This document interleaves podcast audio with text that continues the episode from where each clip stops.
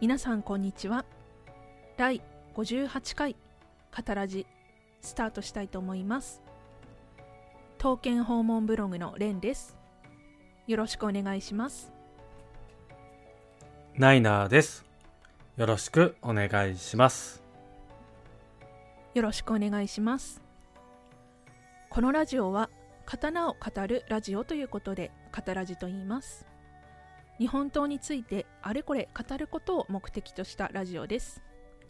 ゆるく雑談スタイルで月1回を目安に配信しております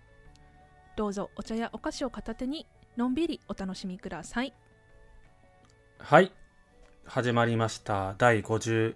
回ということですね。はいえー、とそうしたらいつも通り前回をちょろっと振り返ってみましょうかねはい。はい、えー、と前回の第57回ではえー、とあ島原のゴッドブレス肥前刀と国宝刀剣を追い求める刀剣クエスト九州編ということであの狙狙っていきたい刀剣展示施設の第9弾をお送りしましたね。はい。しかも、九う州ん広いのはいで、三都道府県、つまりは福岡、佐賀、長崎だけをお送りしました。そうですね。はい。こちら、どうでしたなんかあの、行けてないとこ多いなっていう風な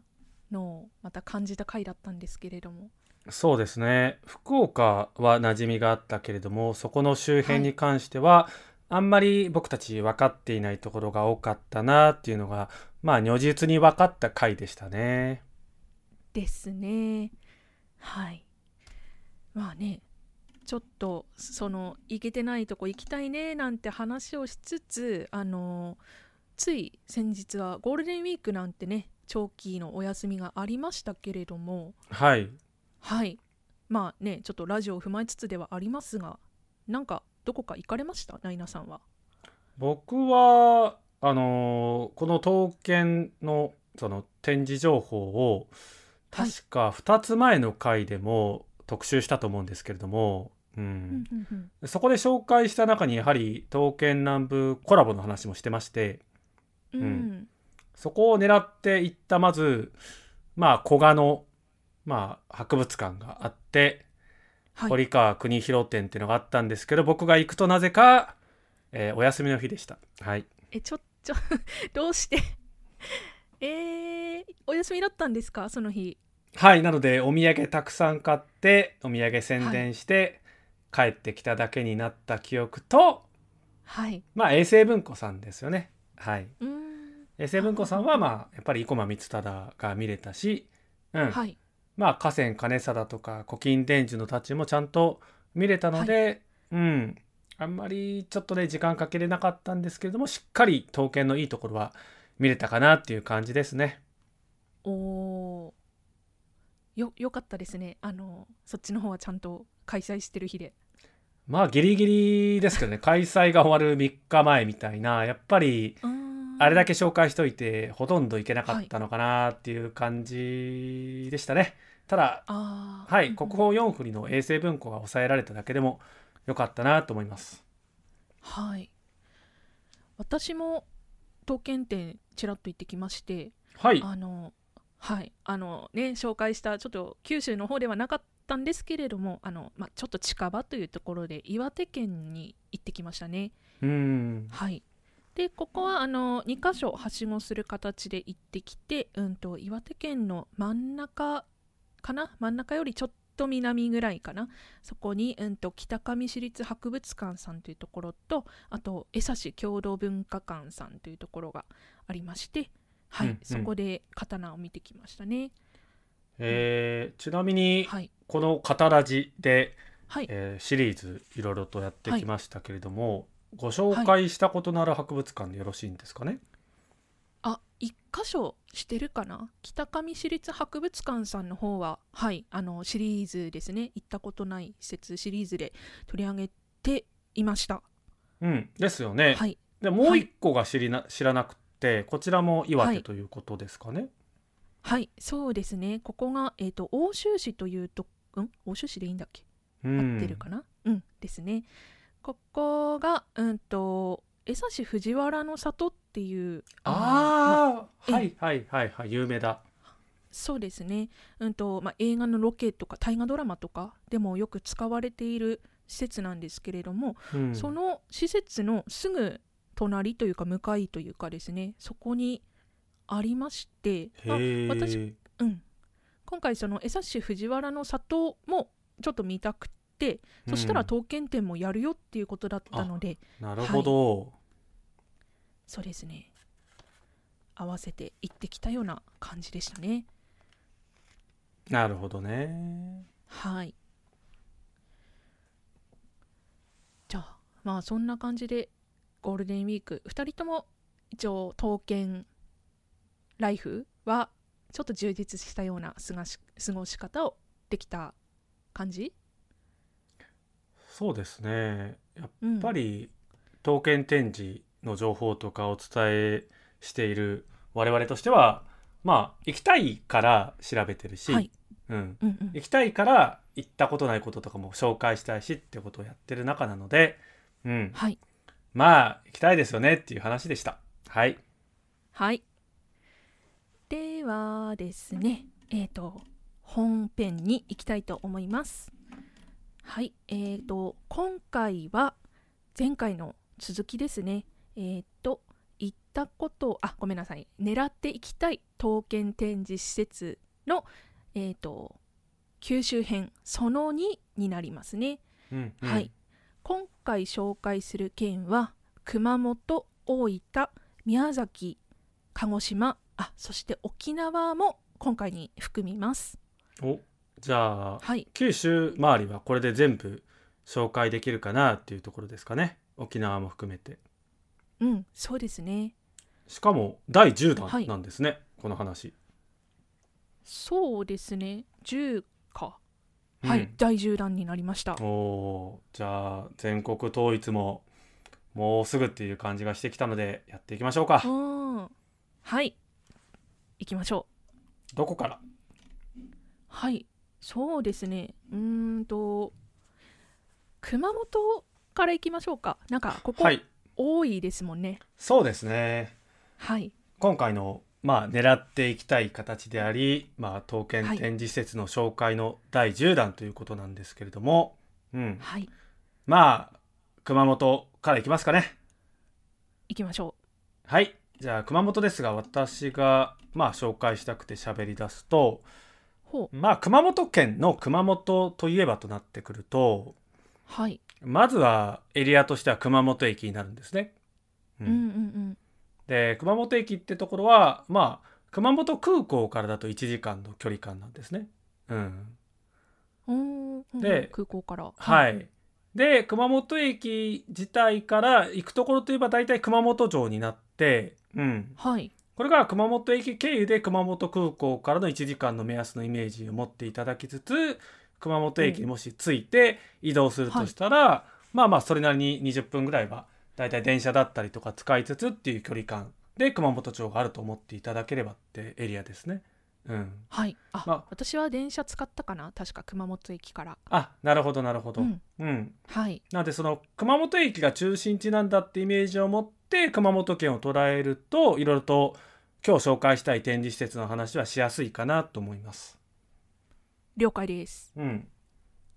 なので早速熊本城っていう言い方をしていくと、うん、はい、まあその城内にこう有名な加藤神社さんがあったりとかその周辺城内っていう形にいろんな美術館博物館がまずあるんですね熊本城は。はい。うん、うんうんうんでお城あるあるだけど、まあ、熊本城自体はその刀剣とか展示っていう話はちょっと聞いたことはない形なんですけど、ううん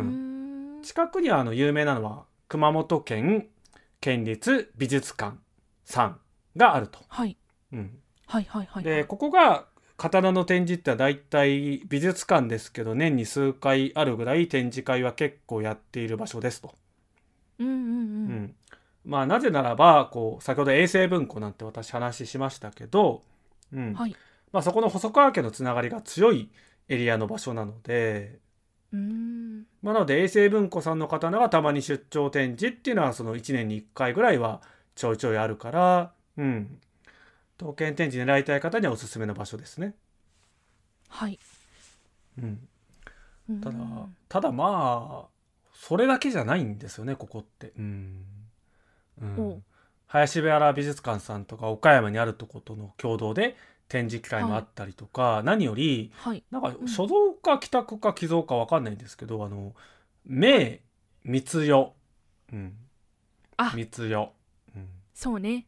うん、うんうんうんあったあったねこの担当の展示って、まあないわけですけどここにあるという形でここに展示というのをする機会がどうもあったらしいんですよね。うん、そう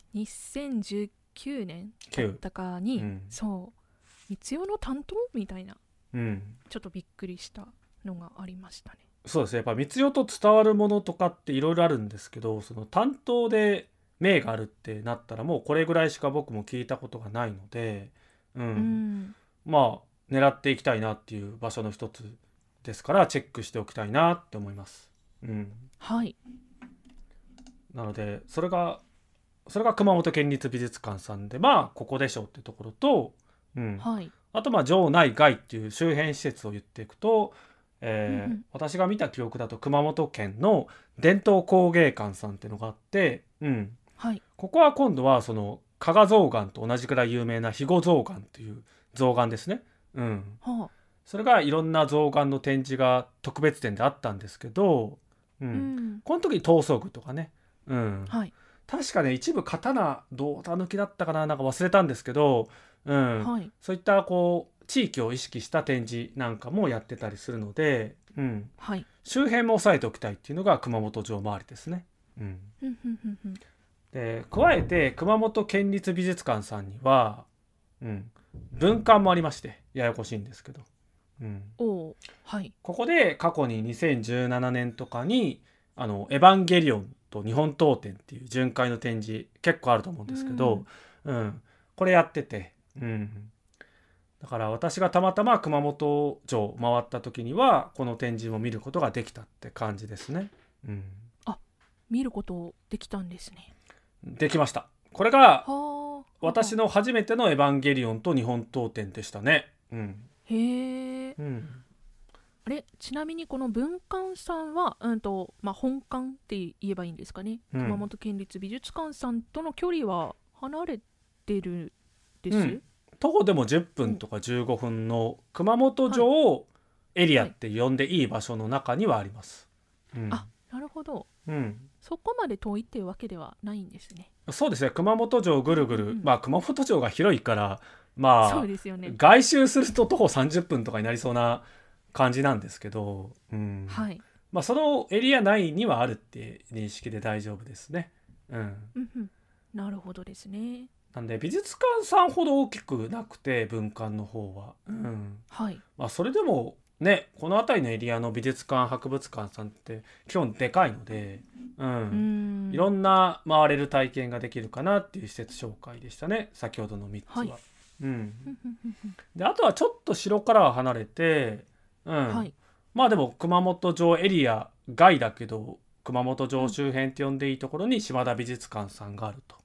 うんはいここは結構細川家こちらもまた細川家由来の、まあ、武具とか、まあ、ガラシャ関連のなんか担当だったりなんかへえ細川忠興の刀とかなんかそのなんつうか関連ワードが出てくる刀剣がはいえそれなりに展示されてるエリアなんですよね。うん、こでこっちも現代東証さんのさっきのコラボみたいなことやってて、うん、さっきのが2017年の「エヴァンゲリオン」と日本刀展で今回だと「戦国無双展」みたいなゲームのね、うん、うはいはいはいそんなのが2016年にあったやつを見たなっていう記憶があって、うん、はいいや結構熊本ってそういった形でのコラボ展示とかあるから今言った展示施設は押さえておきたいなって感じですね。はい、はいうんすごいなんかもう城内外周辺だけでこんなになんかしっかりこう展示があるところがどんどんどんってきましたね、そうなんですよ、うんはいだから他にもいろいろあってうんうんだから展示施設紹介ではあるんですけど今やってることって、うん、はいなのでそういった熊本城周りで楽しめるよと言いつつもいろいろうとん散らばって、熊本といえば道田抜きとか蛍丸とかあるじゃないですか。うんはいで蛍丸の阿蘇神社さんとか蛍丸関連のクラウドファンディングとか、なんか結構いろいろ点々とやってるんですね展示って。点々とうんはい例えば有名なのだとクラウドファンディングで蛍丸といえばその蛍丸伝説をもう一度みたいなのが立ち上がってクラウドファンディング開催っていうのがまあ一番クラウドファンディング関連で有名じゃないですかね刀の。うんそっかうん復活させたみたいなイそうメーそうジそをうそこうう持ってるんですけどはいなんか復元塔を作ろうっていうプロジェクトで結構長大プロジェクトだったんですけど、うん、うんうんそこで真打ちと影打ちができて、うん、はいまあ要するに蛍丸さん帰ってきてねっていう願いを込めた、あの蛍蛍丸の真打ち影打ちの写しですね復元塔って言い方がいいのかな、写しというよりかは、うんそれが結構ポンポンと展示全国でされている中で言うと一応阿蘇神社さん関連っていう言い方で、確か肥後の里山ギャラリーだったかな。うん行っ確たかレンさんもはいそうですね、行った展示だったと思うんでなんか覚えてますその肥後の里山ギャラリーって要するに展示施設というかそういった場所で刀の展示があったっていう話をしてるんですけど、はいそうですねなんか街中にあったっていうことは覚えててあそうだね、うんうん、そうですねあの全然あの山とかじゃなくて普通に街中にあってであの広さってどれくらいだったかなううん、とまあそのかごめんなさいあんまり覚えてないやであも本当まああのうんはいなんかまあ思い出させると、なんか美術館らしく刀剣が点々点と等間隔に広くエリア取ってて、うんはいで当時確か写真が OK ででそうそうそうそう真打ちと影打ち両方はい展示だっけ、どうだっけ覚えてないな。うん私見た時は、うん、と真打ちのみだった気真が打しちまのす、ね、みかそうだよこのね。時はうん、うんっていうのがあってだから真打ちの展示はそういった形で展示されたり、たまに他でも展示されたりとかあるみたいうんだからなんか意外と外に出てきてくれることもあるのかなみたいな感じかな。うんなるほどですね、うんで影打ちはまたそれなりにちらちらあったりするんですけど、うんはいまあただ真一の話に戻すとその阿蘇神社阿蘇神社ってでもややこしいのがあのうん阿蘇山の阿蘇神社って言い方で阿蘇神社ってのはまずあるんですよ。うん、はい熊本の阿蘇山ね。うん、うんうんこっちも旅行とか行ったことあるんですけどまあ刀の展示はないと思っていただければですね。うん、あこっちはないんですねな刀いのないない展示ははいうんはいはい、そうそうそう先ほど言った蛍丸伝説回るとか、まあ、蛍丸がはいね、あったりとかっていうところのその神社関連っていうことですけどただあの阿蘇神社っていろいろあって、うん、は例えばクラウドファンディングで阿蘇神社といえばそれだけじゃなくて、うん、あの青い阿蘇神社さんっていう国宝のその宝物殿の青い阿蘇神社っていう名前の神社さんもあるんですね。うんあおほこれこれはどちらにあるんですかこれは熊本なんですけど、あのは阿蘇川じゃ本当のに阿蘇市じゃなくてあはい人吉市になるんですね。うんあ別の市にまそうた阿蘇神社さんが名前違うけれどもあるんですねそうそうそうこの熊本へ県ー人吉市上葵町という場所なのかな、ちょっと読み方わかんないとこもあるんだけど、ここで奉納塔がめちゃくちゃある神社さんなんですよ由来がすごいから。うん、うーんこっちは奉納塔たくさんあってクラウドファンディングであの、はい水害とかあった時にあの、うん水没奉納塔を1,000年先まで残すプロジェクトみたいなの立ち上げてクラウドファンディングしたんですね。うん、へえでこっちはずっと現代東照さんが頑張って研ぎ師さんが頑張ってね研ぎし研ぎをしてってどんどんどんどんその水没した方の復活させてるっていうプロジェクトもずっと数年やってるんですよ。はいはいはいはいうん、あれじゃあこれって、うんと見ることができる機会ってそんあなるにじゃあはったりするずなんですよ。うん、なおーなんでかって言ったら僕はこのあの青い阿蘇神社さんのクラウドファンディングに参加したらあの、はい1000年先までってプロジェクトらしく1000年先までこう展示見れる券みたいな感じであのいただいててそうそうそうそうそうそうそう有効期限めっちゃ長いですね長いみたいなだから展示してくれるんだと思ってますし、ちょっと情報を追い切れてないけど、へー一部展示とかあったのかもしれないってやつなんで、ここあはー追っときたいけどなかなか行く場所も想像できてないとこなんでなんかちゃんと調べていきたいなと思ってます。あなるほどですね今後に期待の施設という感そうじそうそうそうですねで、はい、クラウドファンディングがまだ3つ目あって、うん、まだはいそうこれはサクッと言いますけど、まあ、阿蘇神社さんは、あの、はい他にもあると福岡県にもあると、うん、うんうんはいで福こ岡っちの方が蛍丸伝説また関わってくるところじゃなないかっていうところであの、はい深山っていうところでね深山の蛍丸フェスティバルみたいなのもあったらしいですよ。あーありましたね、ね去年違うそうそうそうそうつ去年か去年、はい去年、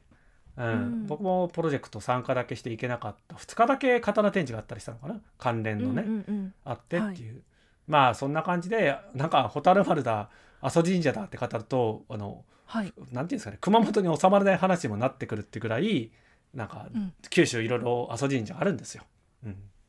はあこれだけでちょっと一回撮りたいぐらいのそうそうそうそう回そをうねラジオ一回うんなんで刀剣蛍丸阿蘇神社ってキーワードだけでもなんかたまに展示、去年2日やってたのと か、うん、展示がいずれあるかもしれない奉納とかたくさんあんのでもこっちは蛍丸関係ないのとかなんかめちゃくちゃすごいんですよ。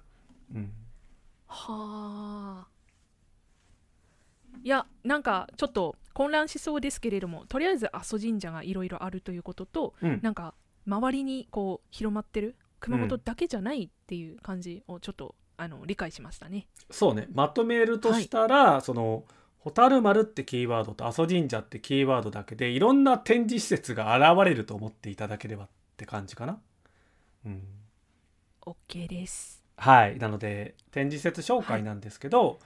そのクラウドファンディングのこのキーワードを追っとかないとなんかうん勃発的に展示があるよっていうのが熊本のエリアの一つの魅力かなっていう締めで熊本は追われるのかないやいやいやいやまだ熊本はありますよ。熊本すごいな。ナイナさんも行ったとこもありますよ。いやーじゃあレンさんにはい大いにそこは語っていただくとしたら、どこのエリア行きます熊本城からいろいろと福岡の話まで広がったのに今度はどこに注目しましょうか、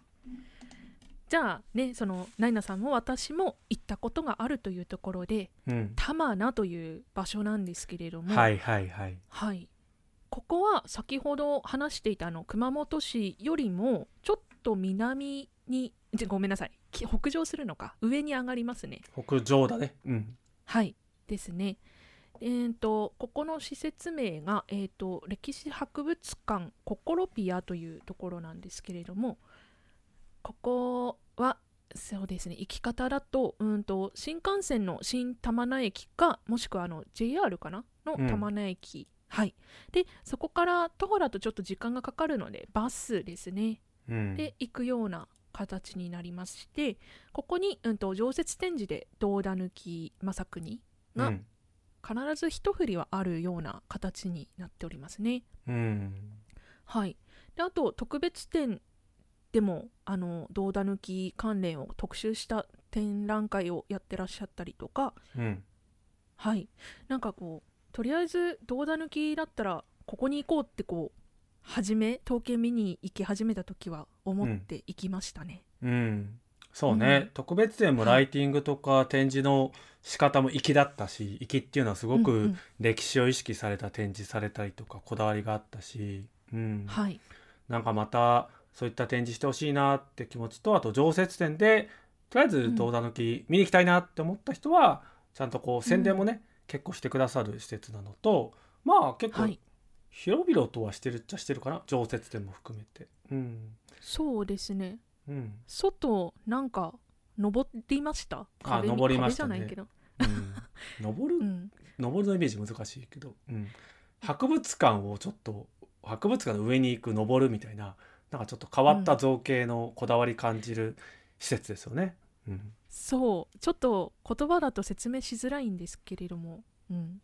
うんなんかお面白いですよねあの作りっていうかそうね。まあここを起点に道歩き回りっていう意味だとね伝承とか土地柄っていうところなので、ここは押さえておくと、今度は道歩き回りの歴史っていうのが楽しめるエリアが玉名なんじゃないのかなと思いますね。うん、はい。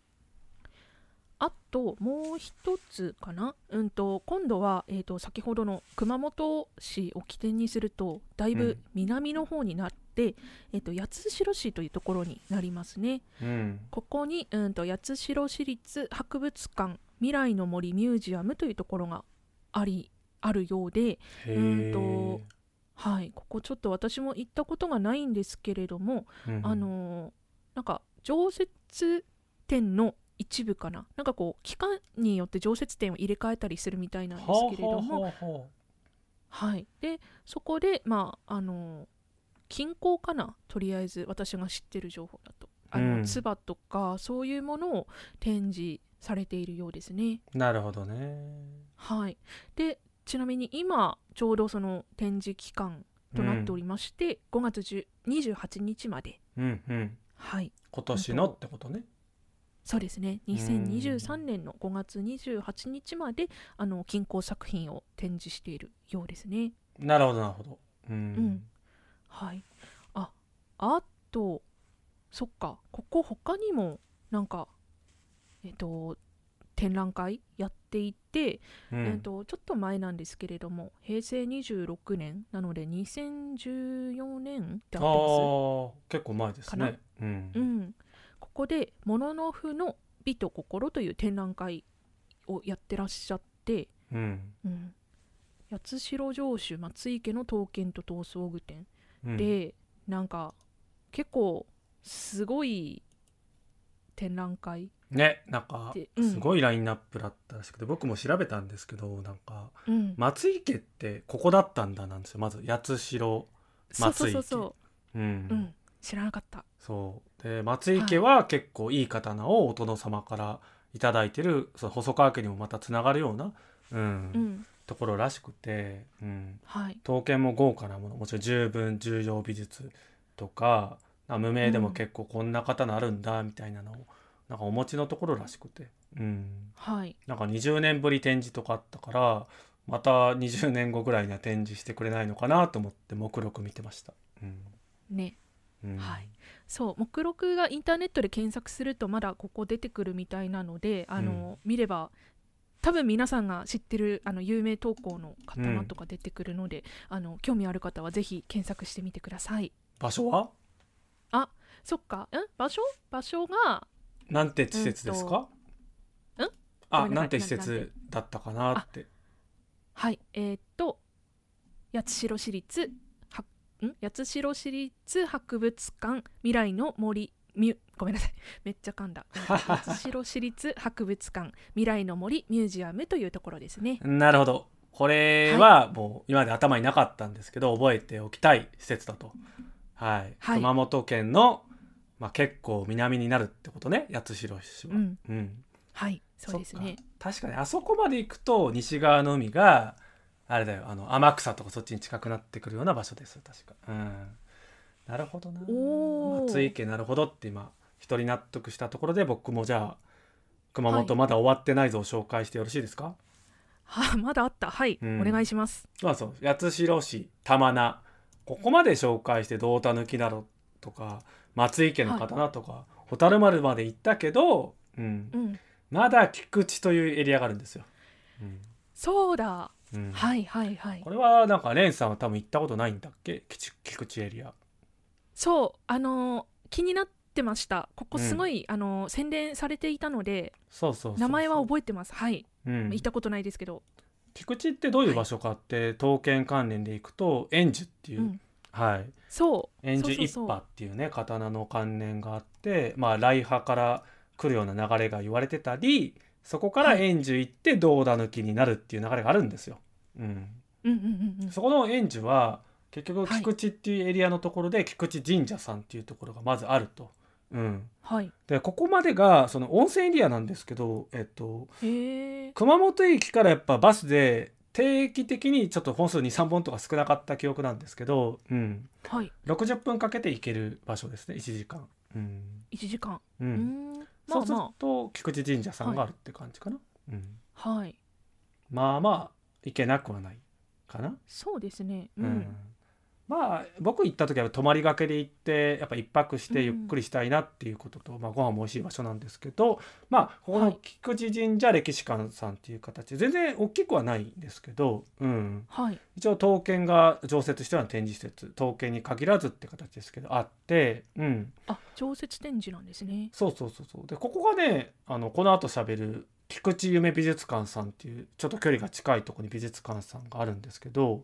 なんかまあはい物産エリア的なイメージなんですけど、うんうーんまあ、足湯があったりする場所なんですけどね、うん、はいここと合わせて結構まあ刀剣乱舞の影響もあるかわかんないんですけど刀剣展示を頻繁にやるようになってるんですね。うん、うんうんうんなので菊池といえば大体ここでの展示っていうところと、はい菊池梅美術館さん僕はこっちで見たことがあるんですけど、うん、うんこれ2010 20ん2017年かとかの展示とかで、結構僕園児の刀の魅力を知れてあすごいなって、うん、これは覚えておきたい肌しているなんか刀があるなっていう展示施設だったんでまあ毎年のように、ただ毎年のようにって言いつつ結構ね展示中止が不運なことが多くて、うんうんあるところでして、うん、ではい遠田抜きにも関係するからまあこの園児っていうのは先ほど言った流れがあるからそこに関連する続きの中で、あ出てきたんだどうだ抜きみたいなことは分かる方の展示もあったりするので、うんえ、ー、玉穴と一緒にやっぱ菊池も押さえておきたいどうだ抜き好きならって感じですかね。うん、玉名と一緒に結そう構遠いけどはいそう頑張ろう僕はだっあてー菊池に行った後阿蘇に行ったりとか無茶な計画してたことあるんではい、まあ、皆さん行ける時には菊池から阿蘇菊池から阿蘇もねまた1時間かけて行けなくはなくてあ、うんそれくらいで行けるんですねそうそうめちゃくちゃなルートしたことあって熊本 駅熊本城遊び菊池行って阿蘇山行ってとかまあまあ1年ごとに皆さんやりましょうはい、うん、おはいなんであ先ほど展示の話で戻るとここではい大きい展示を計画してるんですけど、うんうんクラウドファンディングとかやっててね、うん、はいけどまあいろいろとコロナとかもあってまだちょっと実現せずが続いてるんですけどその大展覧会みたいなことはうん考えてるらしいので、演じ家事展みたいな形ですね。うんうんうんうんどうだぬきも一緒にみたいな感じを楽しみに待ちたいなと思っております。はいありがとうございましたうん、はいじゃあこれでうんと熊本は全部終かわとりあえず終わったのか終わったのか終わったようだめ。じゃあ多いな充実の熊本でしたねえ熊本だけでもうえ熊本え待って熊本しか喋ってないのそんなことないよね。あれ結構語りましたよねもうもう終わりそうな雰囲気なんですけど、えっと、今まで全部熊本ですかそのようですね ?1 都道府県しか喋ってないんですけど。あーおやお。や何なんですかね、熊本ってすごいな。あー大名パワーやっぱりすごかったんでしょうね、その、加藤神社があるように、松井家の話があるように、道田抜き円寿。とにかく熊本ってのは、刀に結構関係性があるエリアなんですね。あーなるほど、うんそっかでそれも残ってるんですよねきっとちゃんとそうね細川家やっぱすごかったんだろうな、そのお城起点でどうしても刀って考えちゃうんで、ううんうんんね、うんへえ暑いですねね熊本で、勃発的に蛍丸関連が熱い方々がいるようで、はいはい蛍丸起点でまた展示が行かなきゃいけない展示施設が増えるんだろうなと思いました、はい、はいじゃあ熊本ははい今度こそ終わったのかなはい終わりましたのではいじゃあ次に行きましょうかねお次ははい次は大分行ってみましょうはいはいえーっとですね大分が私行ったことあるところがたった一つだけなんですけれどもあら、行けてないじゃないですか。僕はい一度も行ったことないけど、展示施設。うん、おいおいおいお いああ、じゃあ、お任せいたします。はい。えっと、じゃあね行ったことあるところが、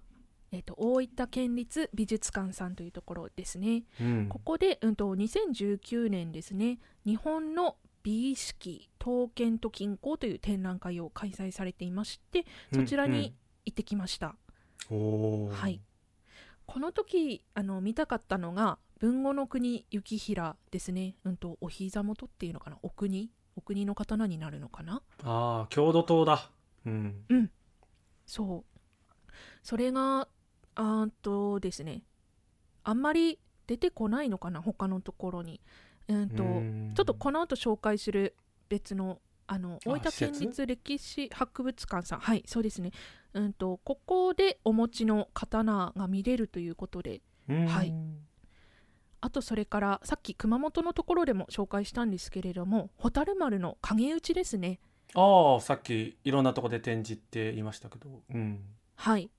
これはあの岐阜県の関梶伝承館さんがお持ちの影打ちなんですけれどもうんまあ、そちらが展示されるということで、うん、私その時まで蛍丸の復元塔を見たことがなかったのでこれはもう行くしかないと思って、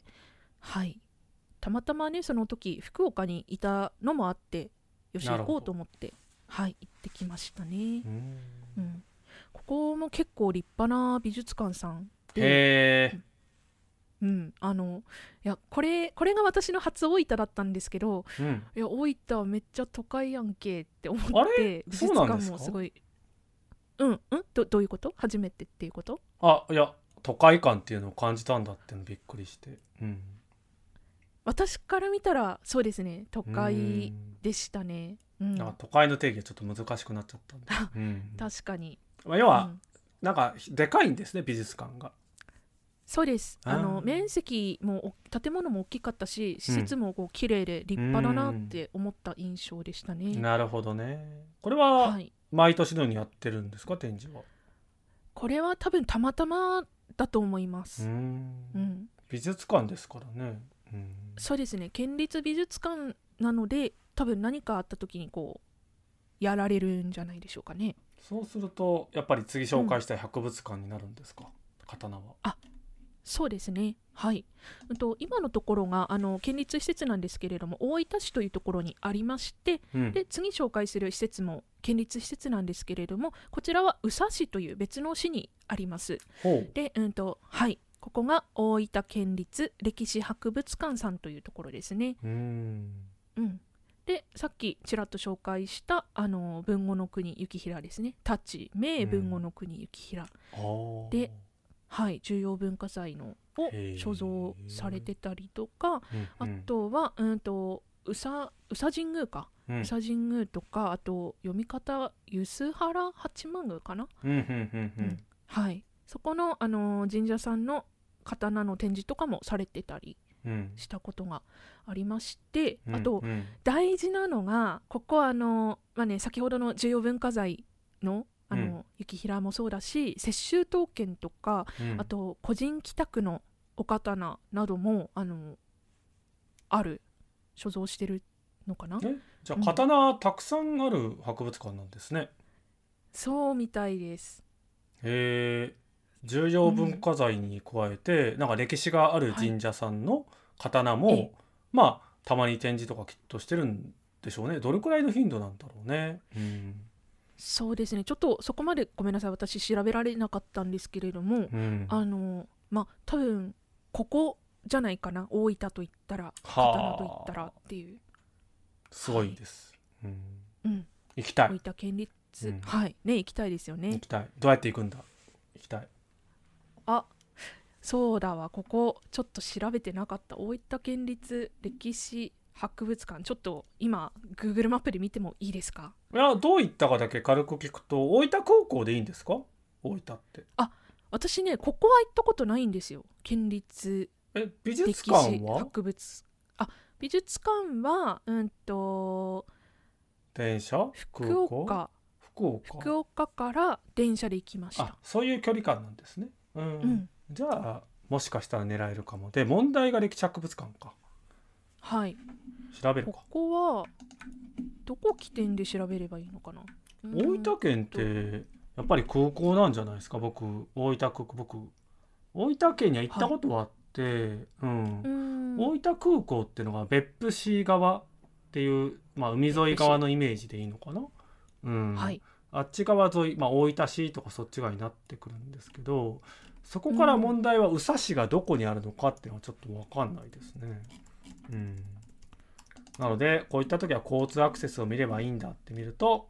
大分県立歴史博物館さんは、電車だと結構離れて宇佐駅から車で10分、うん、すべて車で5分、車で5分ですね。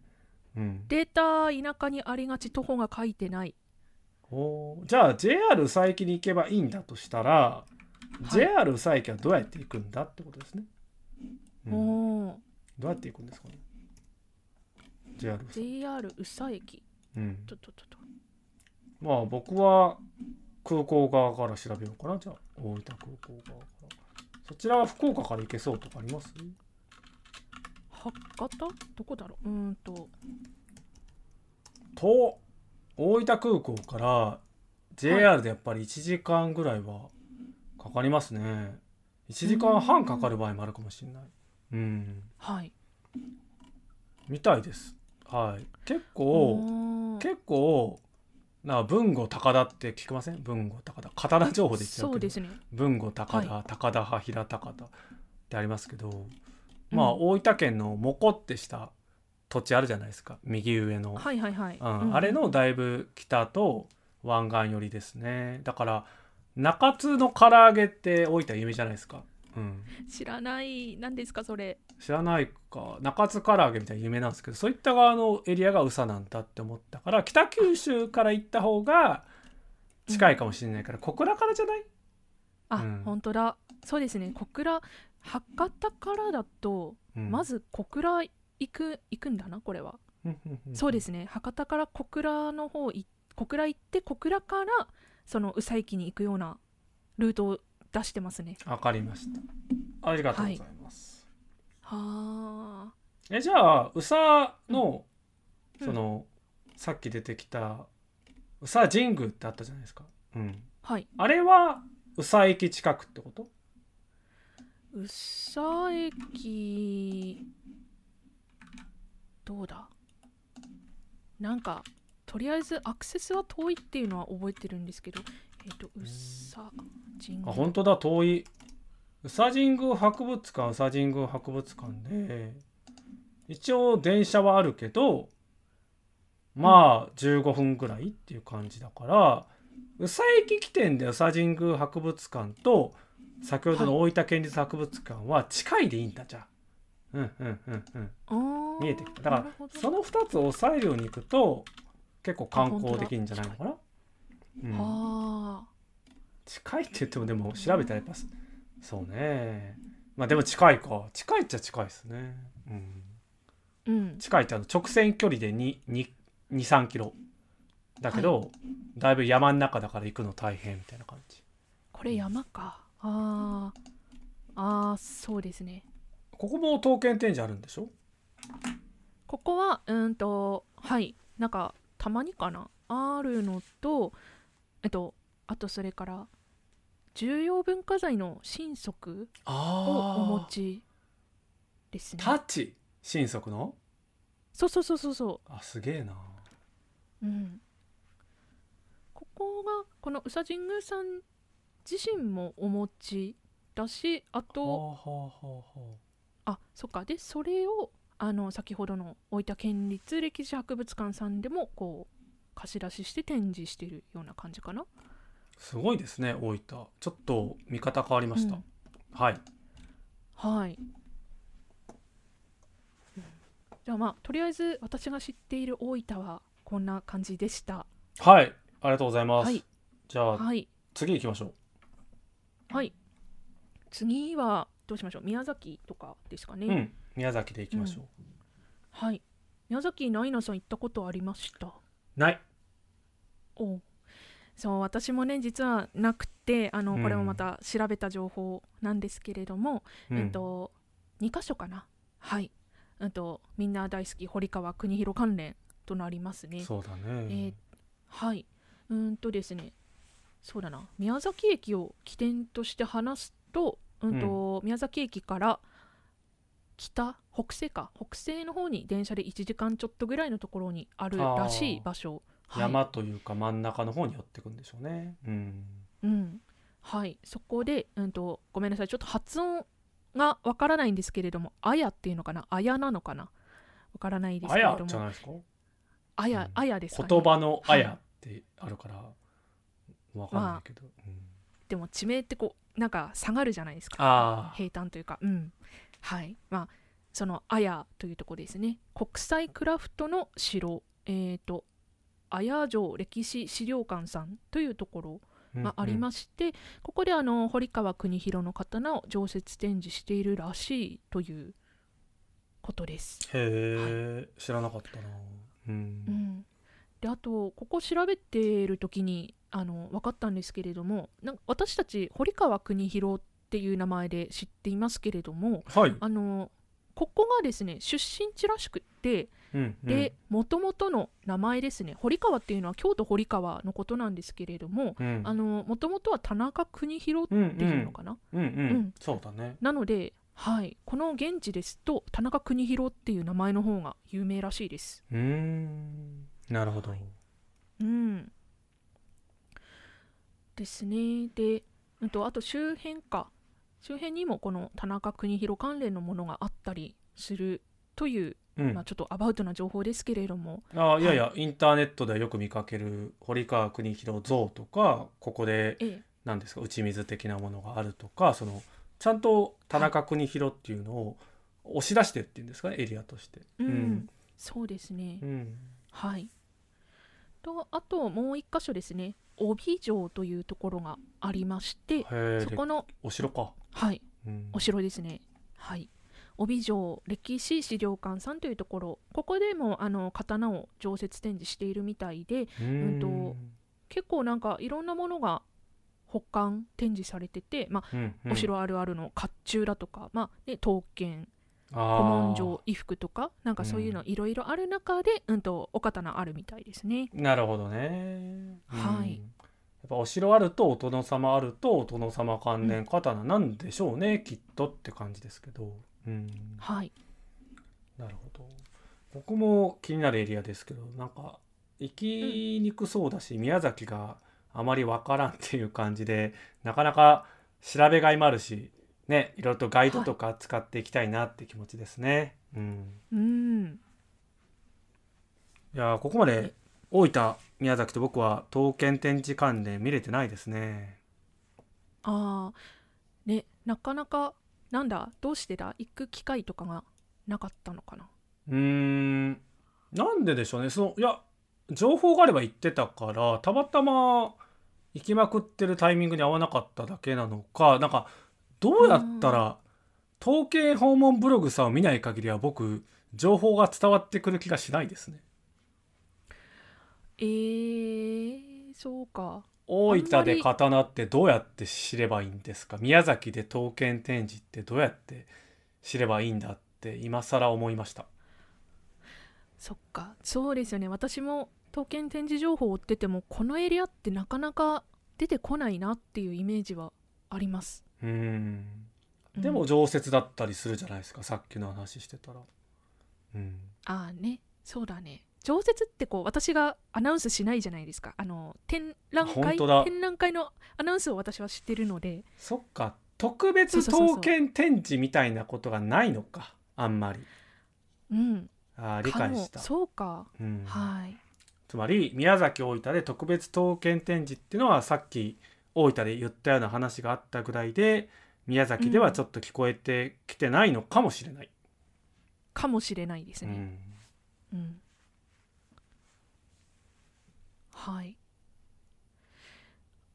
そんな感じかな、うん、そうね次にはいじゃ行っあてみましょうかね次鹿児島私から説明すると、うんはいまあ鹿児島といえばもう一つですよ。うん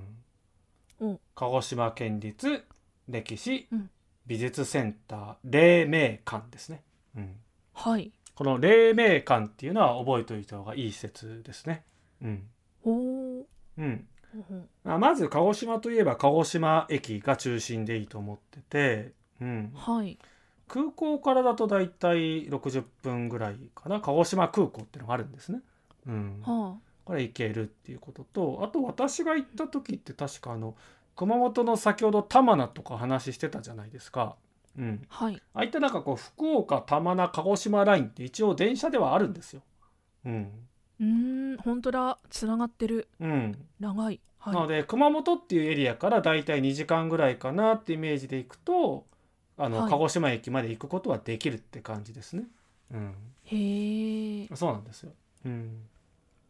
なのでそのイメージで鹿児島駅って持っておくと、まあ、黎明館っていうところがそこからそんなに離れてない場所にありますということですね。はいうん、うんうんうんまあ要するに桜島が見えるようなエリアその鹿児島駅のその湾岸の桜島を囲ってるエリア、うん、うんあの辺りが大体その周辺が中心地特に左側西側かな、うん、はいというイメージを持つとおーその黎明館があって、うん、はいでここは有名なのが照国神社の国宝の国宗ですね。うん、照国神社そう照国神社っていうのは結構有名な神社さんでしてここの国宗他にも奉納とはちらちらあるんですけど、この国宗に関しては特別展示っぽくたまに、はいうん、黎明館さんで展示機会があります。うん国宝なんですねそうここの国宗をこうやって見る機会なかなかないしく結構伝説と言ったら変ですけどこう、ね、はい海外のコレクターの方がちょっとこう、うん国宗をちゃんと鹿児島のねこの照国神社さんのものって分かってるから返したいみたいなことが戦前戦後の中に結構行われたりするようなエピソードとかあるんですよね。うん、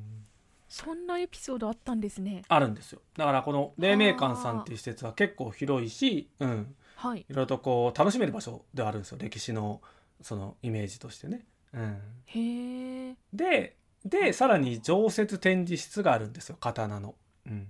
刀の常設展示そうはそれいが黎明館常設展示っていうのが3階にあって、うん、はいここで薩摩島の展示施設があるんですよ郷土島おお薩摩島とへいええば波の平ですね、皆さんは雪安とかが好きかもしれないけど波平って書いて波の平とか呼んだりするんですけど波平うん、波平、そう波平そう波平雪安ですよ、とかはいはいはいただ波の平って結構古くからあるからここは結構こううん新しめをどう表現していいか分かんないけど室町とかねその辺りを意識するような波の平のその歴史っていうのをはい感じ取れる郷土島が展示される機会があって見たことはあります。はいはい、この波の平じゃないんですね。あそういうことでこすそうでいうこはとですない。こうもきっうんうんなるほどとあるのかもしれないですけど。うん、はい。そうそうそう。へえ。うんいやいいですね。郷土島見れるって。あそうそうそうそうだから結構肌好きな自分としてはあこういう肌も出るんだって面白さを感じましたね。うんうーん。なんで黎明館さん行けば刀剣が見れるよっていうことを頭に入れつつ特別展も結構やるんだねって感じを押さえておけば、まあ鹿児島は大丈夫でしょうっていうところですね。うん、はい。でおまけっつったらいいんだけどその周辺はやっぱり桜島とかいろいろと展示施設がある中にはあの、はい。まあ、結構薩摩といえばねなんていうかあるじゃないですか明治維新に関わった方々という方で西郷さんとかねそうですね。うんうんそうそうそうそう、まあ、島津成明とかキーワード出てくると思うんですけど、うん、うん。ああ。そういったことのその鹿児島市の維新ふるさと館もう維新って名前ついちゃってますけど、うん維新。はい。そうそこに確か薩摩こしらえが展示してた記憶はあるんで、うん、へえ。まああとねちょっと展示施設名は思い出せないけどなんかまとめていろんな展示する中に刀がポンと展示してるみたいなことは、この鹿児島駅周辺エリア、うん、うん。には結構あるんで。うんうーん。まあここを押さえておくと鹿児島の刀周りは見れるんじゃないのかなっていうのが僕の中の紹介ですね。うん、なるほどですね。とりあえずまずはここをチェックしてからっていう感じか。黎明館を抑えた周辺で全然鹿児島の観光とそういった展示施設っていうのは結構ありますよっていうところですね。はい。ありがとうございました。じゃあ、はい。九州は終わったのか。終わりです。うん、じゃあいいよいよ残るは沖縄ですね。はい沖縄私は行ったことある施設がひ一つ二つ一つかなうん、うん、同じ子かなナイ。ラさんもあありますようやく行けたからねうんうんはいまあ沖縄といったらここでしょっていうところがありましてうん那覇市ですねうん、うんと那覇市歴史博物館さんというところでがありましてここが、あの沖縄の王家のあのなんだ王家の品々が、えー、とまとめて国宝として指定されているんですよね。そうですね何百何千っていう数ですねうんはい、でその中に、えー、と3振り刀があります。うん、えー、と千代金丸千金丸茶炭なきりそうですね。はいうん、あってこのます3振りをお持ちで、うん、と定期的に展示していただけますねそうですね。結構はい展示してますね。あの一年間の毎中では。年かな毎年交代交代レベルかな、一振りずつとか三振りまとめてかな。うん。そうそうそうそうで私が見に行った時はたまたま3振りまとめてだったのでめちゃくちゃいいじゃないですか。そうでその時はちょっとまだ写真撮影はできなかったですねああ、その時代ね、うんそうです自分が行った時はその後そうでもなかったからね。はい。あ、どうはいぞどうぞ。うんあいえいえいえまあ多分刀剣乱舞に実装されてから行きましたナイナさんってそうだ刀。たちがそうだね。微妙にかな、その。あうんの刀剣ラブって実装が順番に出てくるから僕が沖縄で見た刀って一振りだけなんよね。ああそうなんですねつまりは千代金丸になると、うんはいはい、はい、その時は実装してた時だったかな、うんうん、パネル展示とかコラボとかはその後に始まっていく流れですね、うん、はいそうなんかね刀剣乱舞に出てくるとあの写真撮れるようになったりすることがちょくちょくあるのでいやいいなって思って展示機会も増えてそう僕そうそうはそう東京で千金丸とか、うん、なんあか血がね丸千代がね丸じゃなくて血そうがね丸行ったん東ですよ京で千金そっ丸か茶炭な茶炭なちりってついつい読んじゃうんですけど茶炭なぎりうとか、んうんうんそうね、うん愛知で茶炭なぎりとかなんかいろいろと展示機会を恵まれる刀たちかなと思います。そうですよねちょいちょい内地うん、な内地って言い方でいいのかうんまあねあの本州の方にも来たりしますよねでどんな展示施設でしたっけ面白いですねここここって。はうん、あれショッピングセンターの中にあっそうそうそうそう。ありましたっけうん、そうですよね。うんと駅駅からどういったかな。うんとモノレールでしたっけあれ。そうだユイレー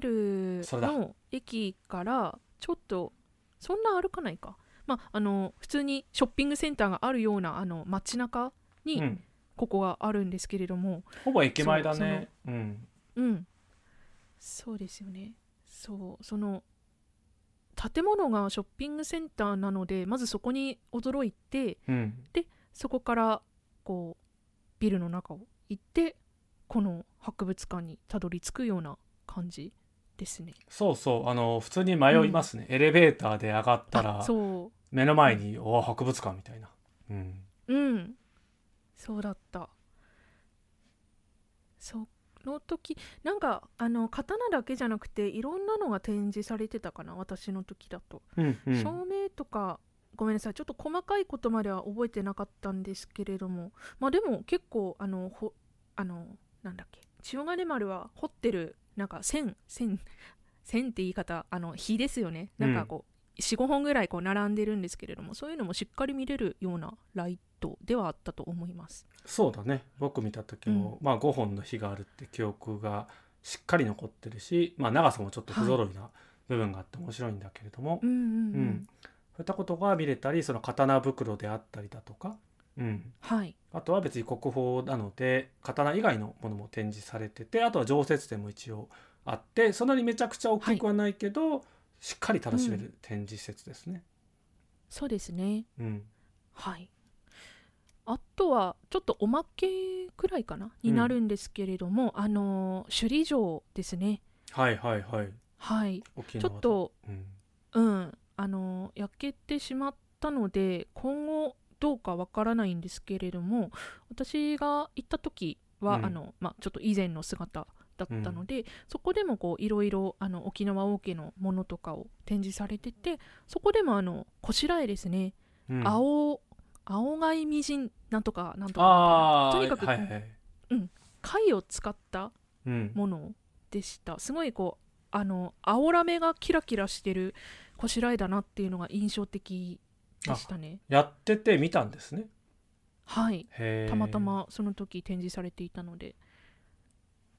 う、うんんはいなのでまあねちょっとこの2つぐらいしか知らないんですけれども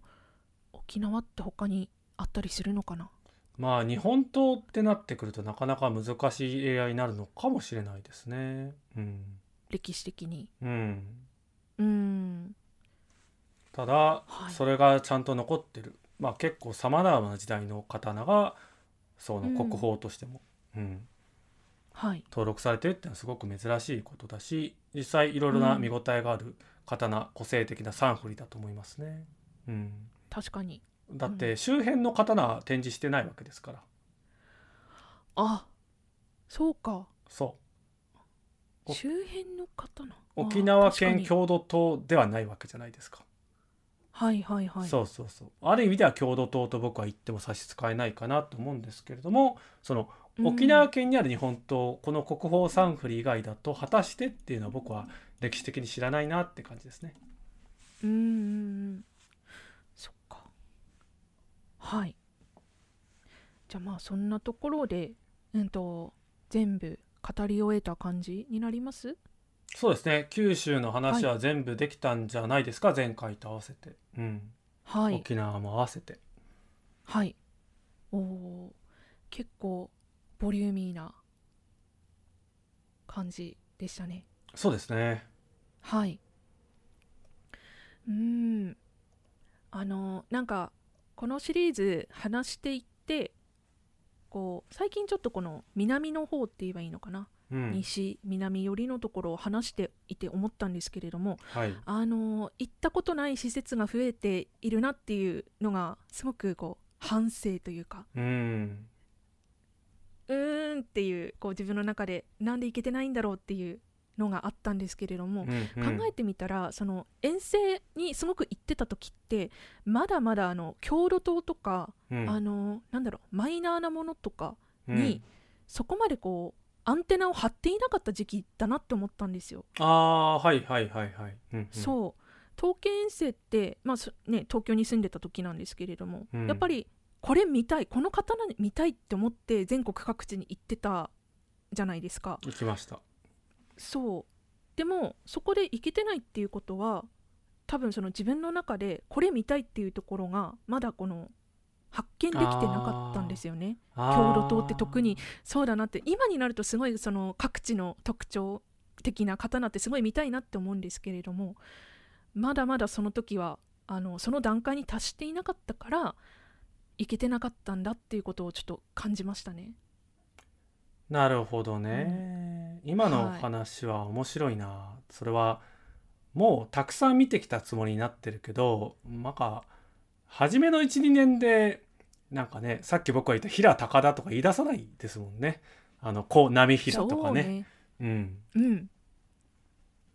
いけないと思いますまだね最初の12年とかじゃそんなとこにはそうだねあの、うん出てきてないけど九州じゃあ左文字だよねって言いつつ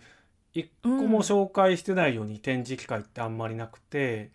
うん、ああマニアックに言うと熊本のココロピアさんでは「サイレンっていうね、うんうんう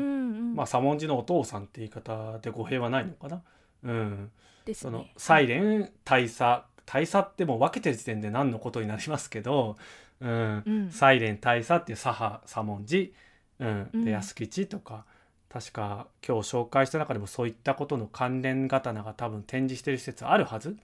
うん、はいなので僕はその九州後編の今回の話の方がその、うん展示施設で出会った体験で新しく魅力に刀の魅力に気づいたって機会が多くて、おおうん、だから園児もそうでしょ、うんはいはい、で先ほどの波の平もそうだし、うんうん逆に前回の放送だとその忠宏とか肥前党がいけてない分、んあのあんまり詳しくなかったり魅力が自分の中で解釈しきれてなかったりってあるななので、うんうんそういったその強弱っていうのがあの旅をしてついてたりするなって、うん、今ならあーそういった場所に行きたいなっていうことがなんか改めて今日喋ってて増えた回でしたね。うん興味深いうん土地っていうことですよね、そう国広で田中国広のことを全然ね宮崎行けてないですからね。ううんんねえやっぱり知識だけじゃなくてねうん現地に行って見たい、うんそうね今日改めて思ったね郷土刀とそうそう、うん刀っていう組み合わせね旅と刀そう旅と今度は郷土刀とかバージョンアップしてるね。ああそうかうんしてますねうん、ああ変わったのか前みたいにこうガンガン行ってこうただ有名な刀見るっていうそういうあ段そうね階じゃない,、ないのか名刀だけじゃないものにまで興味が広がっていく旅の世界っていう感じですね。おおいいねうん、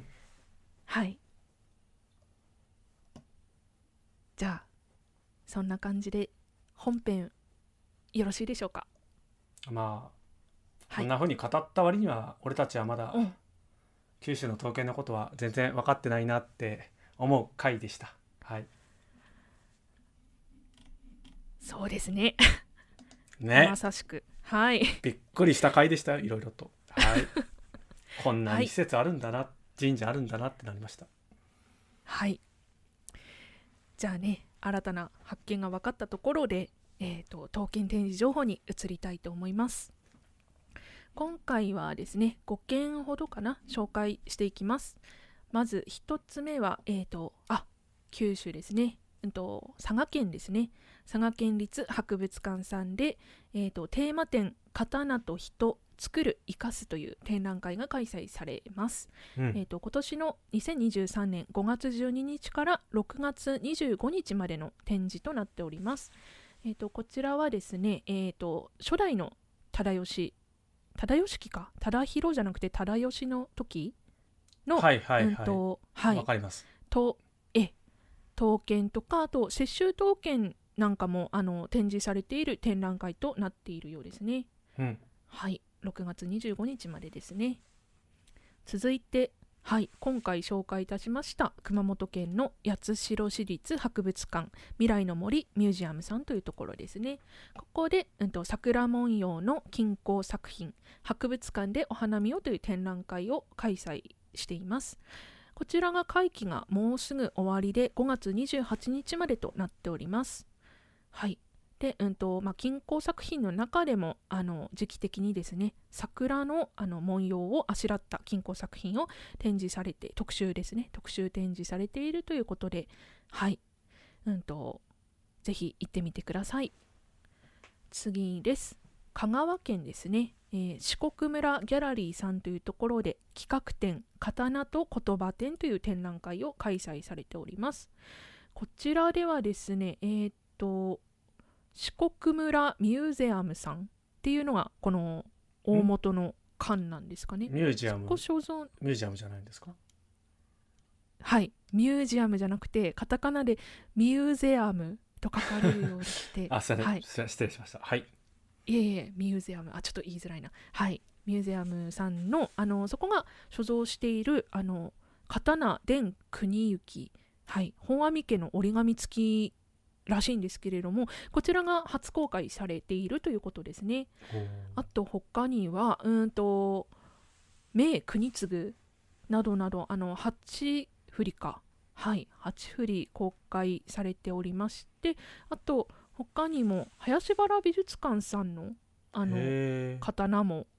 来ているようでまた出てきましたね。へえ。うんですね、はい、展覧会名「刀と言葉」というようにあの刀剣由来の言葉などそういうあの紹介などもしているような展示となっているようですね。はい。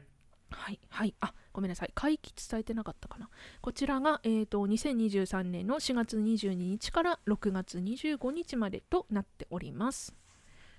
はい次ですねえー、と東京は東京国立博物館さんですねいつものお部屋13室の常設展示になりますえー、と2023年4月11日から7月の2日までこちらで博多藤四郎小備前正恒小備前高綱宝器や須綱今荒波などが展示されております最後ですえーと宮城県の大崎市ですねこちらで目で見る刀の教科書展が開催されますえーとこちらではお久しぶりの展示機会となります大栗から広光あとミラレ東四郎それから佐用左文字の写し他にはあの肥前忠広歌手清光長船光忠長義などなど、あのー名前を知っている投稿がたくさん見ることができますね。えー、とこちら場所なんですけれども大崎市役所市民交流エリアというとこみたいであの主催されます、えー日本刀剣博物技術研究財団さんというところですねこちらの公式ツイッターであの細かい、うん、と場所の情報行き方とかを紹介されているのでぜひ見てみてください、えっと、展示期間が短くて今年の6月2日から6月5日までの3日間となっておりますはい以上刀剣展示情報でしたはい刀剣展示情報ありがとうございましたはい。いやー、なんかあの、ちょっとね、今回も刀剣展示情報をピックアップするのちょっと大変だったくらい、あの、紹介したい展示が本当に日本各地あるんですけれども、うんナイナさん、どっか気になったとこありますかいやどれも素晴らしい企画展示名だなって思いました、展示名、うんはい。だからなんていうんですかね、なんか武士物の符とかだけじゃなくて、うん、うん、刀と言葉とか素敵じゃないですか、うんあそうですよね。うん、なんろだろうって思いますね。う知らないと。ですね言葉なんで刀と言葉、うんみたいな。なんですごく惹かれるような展示、先ほどのはい。話は作る人生かす人の観点とか何かこう、うん。あの展示施設としての美術館博物館さんの魅力、うん、はい。ここに刀があのかぶさってくるとなんかいろんな見せ方があるんだなと思って、うん、その展示意図をやっぱりこうなんか九州結構紹介してくださってますけど、うん、とか、はなんか四国もそうですけどなんか展示意図っていうことをすごく意識した展覧会っていうのはそういった意図で惹かれて見に行きたいなって気持ちもちょっと紹介の中から生まれました。うん、刀としてあのその刀そのものだけではなくですよね、うん、刀とこう結びついたこう展示うん、ということですよねそうです確ねかに確かに、うんそういう生き方もいいなってちょっと思ってます。はいじゃあねえっ、とこのシリーズですね行ったことないあの刀剣展示施設のシリーズもいよいよ大詰めになってまいりましたが第10弾ね。うん。うん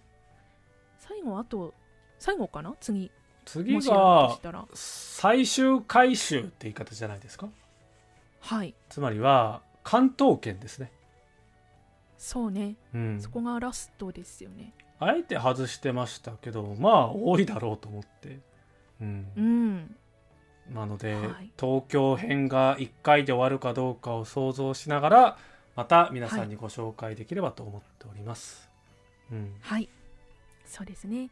まあねそれが次回の「カタラジ」になるのかその次かわからないですけれども、うんぜひそちらも楽しみにお待ちいただければと思いますというとこそろうすでねはい第58回の「カタラジ」でしたありがとうございました次回もよろしくお願いいたしますありがとうございました。